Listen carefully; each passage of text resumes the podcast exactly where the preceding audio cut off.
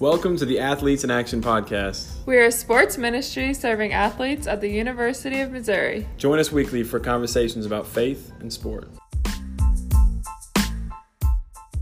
So I am Jessica, and um, I just I'm an intern for Athletes in Action. This is my first year, first time presenting, so I'm excited to be here. And today, I wanted to give a talk on reconciliation today. Um, and before I start, I really just wanted to highlight the difference between forgiveness and reconciliation. And so, forgiveness is the acquittal or pardon of sins. And then for reconciliation, it is to restore to friendship or harmony, especially between God and human beings. And so I feel like a lot of times we can get those two confused or pair them together.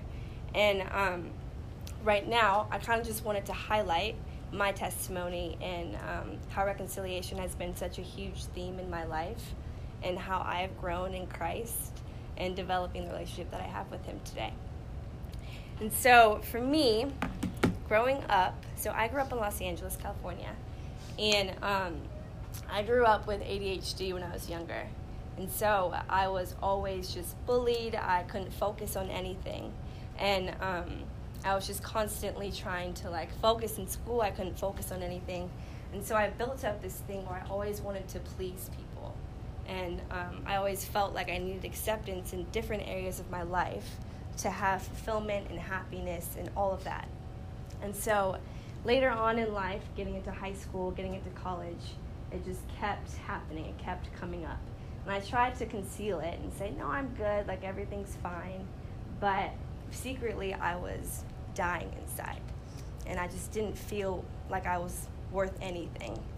Um, I'd be comparing myself to people all the time, and it was exhausting for me.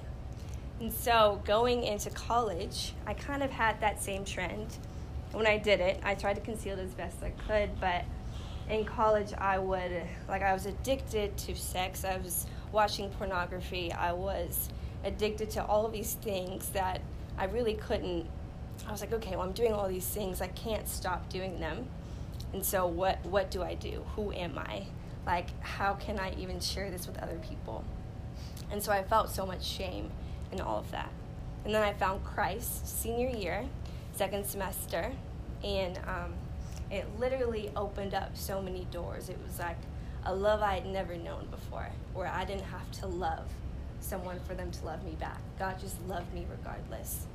And it was so freeing from that moment. And um, I think in that, I just put so much shame on myself. And I'm like, okay, well, I do this. I've sinned in this area. I've sinned in this area. I'm not good in this. So, what? Why do you love me, God? Like, what? What do I have to give to you? And in that, he was just saying, just give that to me. Share what you have, what you struggle with, and make that your testimony. Make that your strength in everything that you do. And in that moment, I was like, okay, I don't know what I'm doing, but I'll do it. Like, I'll do anything just to give my shame to you. And I think when I did that, I gained so much more freedom than I'd ever thought I would. And it was so, it was so scary, but in all of it, it was like there was a huge weight lifted off of me. And my identity wasn't in my sin. It wasn't in the things that I struggled in, but it was in Him, who loves me more than anything. And I just didn't feel deserving. Like I cannot, like this, this doesn't feel right. I've sinned all this, but in the end, I think it had. Sorry, I'm getting emotional. But with it, in my identity, that's why I feel it's so important with reconciliation. God forgave me for my sin, and in that, it's a, I guess, restoration of that broken relationship that I had with Him. And so that's what I really want to. That's what I wanted to do at that time because I felt so distant from Him. And so once I had, um, I guess, restored that relationship with Him, that was when I could restore it with other people as well. And so in that, um, I've just, in this, can you go to the next slide? Um, in 2 Corinthians 5, you guys can turn to page 805.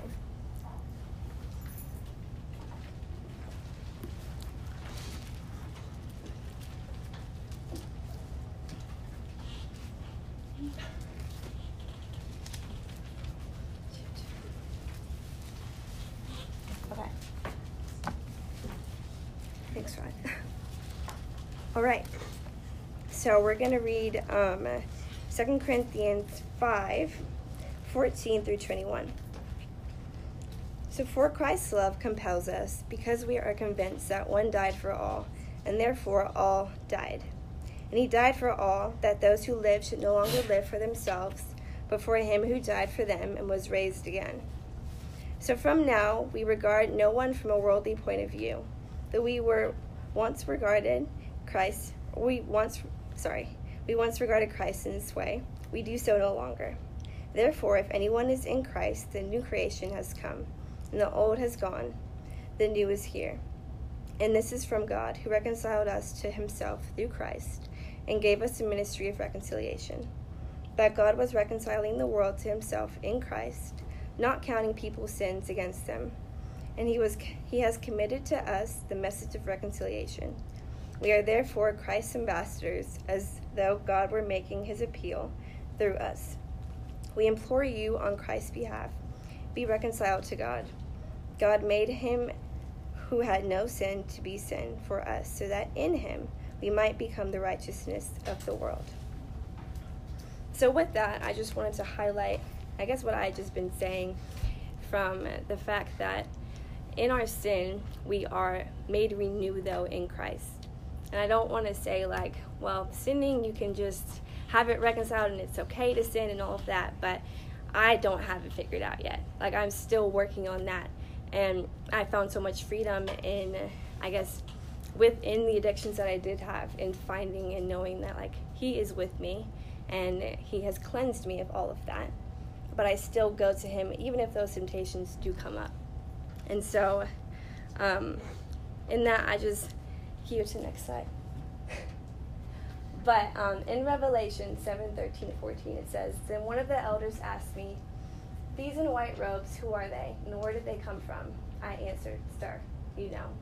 And he said, These are they who have come out of a great tribulation. They have washed their robes and made them white in the blood of the Lamb. And I think with that, the last sentence, the last part after the semicolon, um, I think it's just so cool that in the midst of like our sin, so when we are washed from our sin in God in Jesus' blood, we now come out in white robes. It just does not make any type of sense whatsoever. But I think like that's the coolest part about reconciliation in itself is that it does not make sense that we have sinned, but God forgives us for that sin. And I think that's just the most beautiful picture to look at because it just it doesn't seem physically possible, but he does the impossible, dying for our sins, all of that. And so that's really what I just wanted to highlight here today. Um, kind of nervous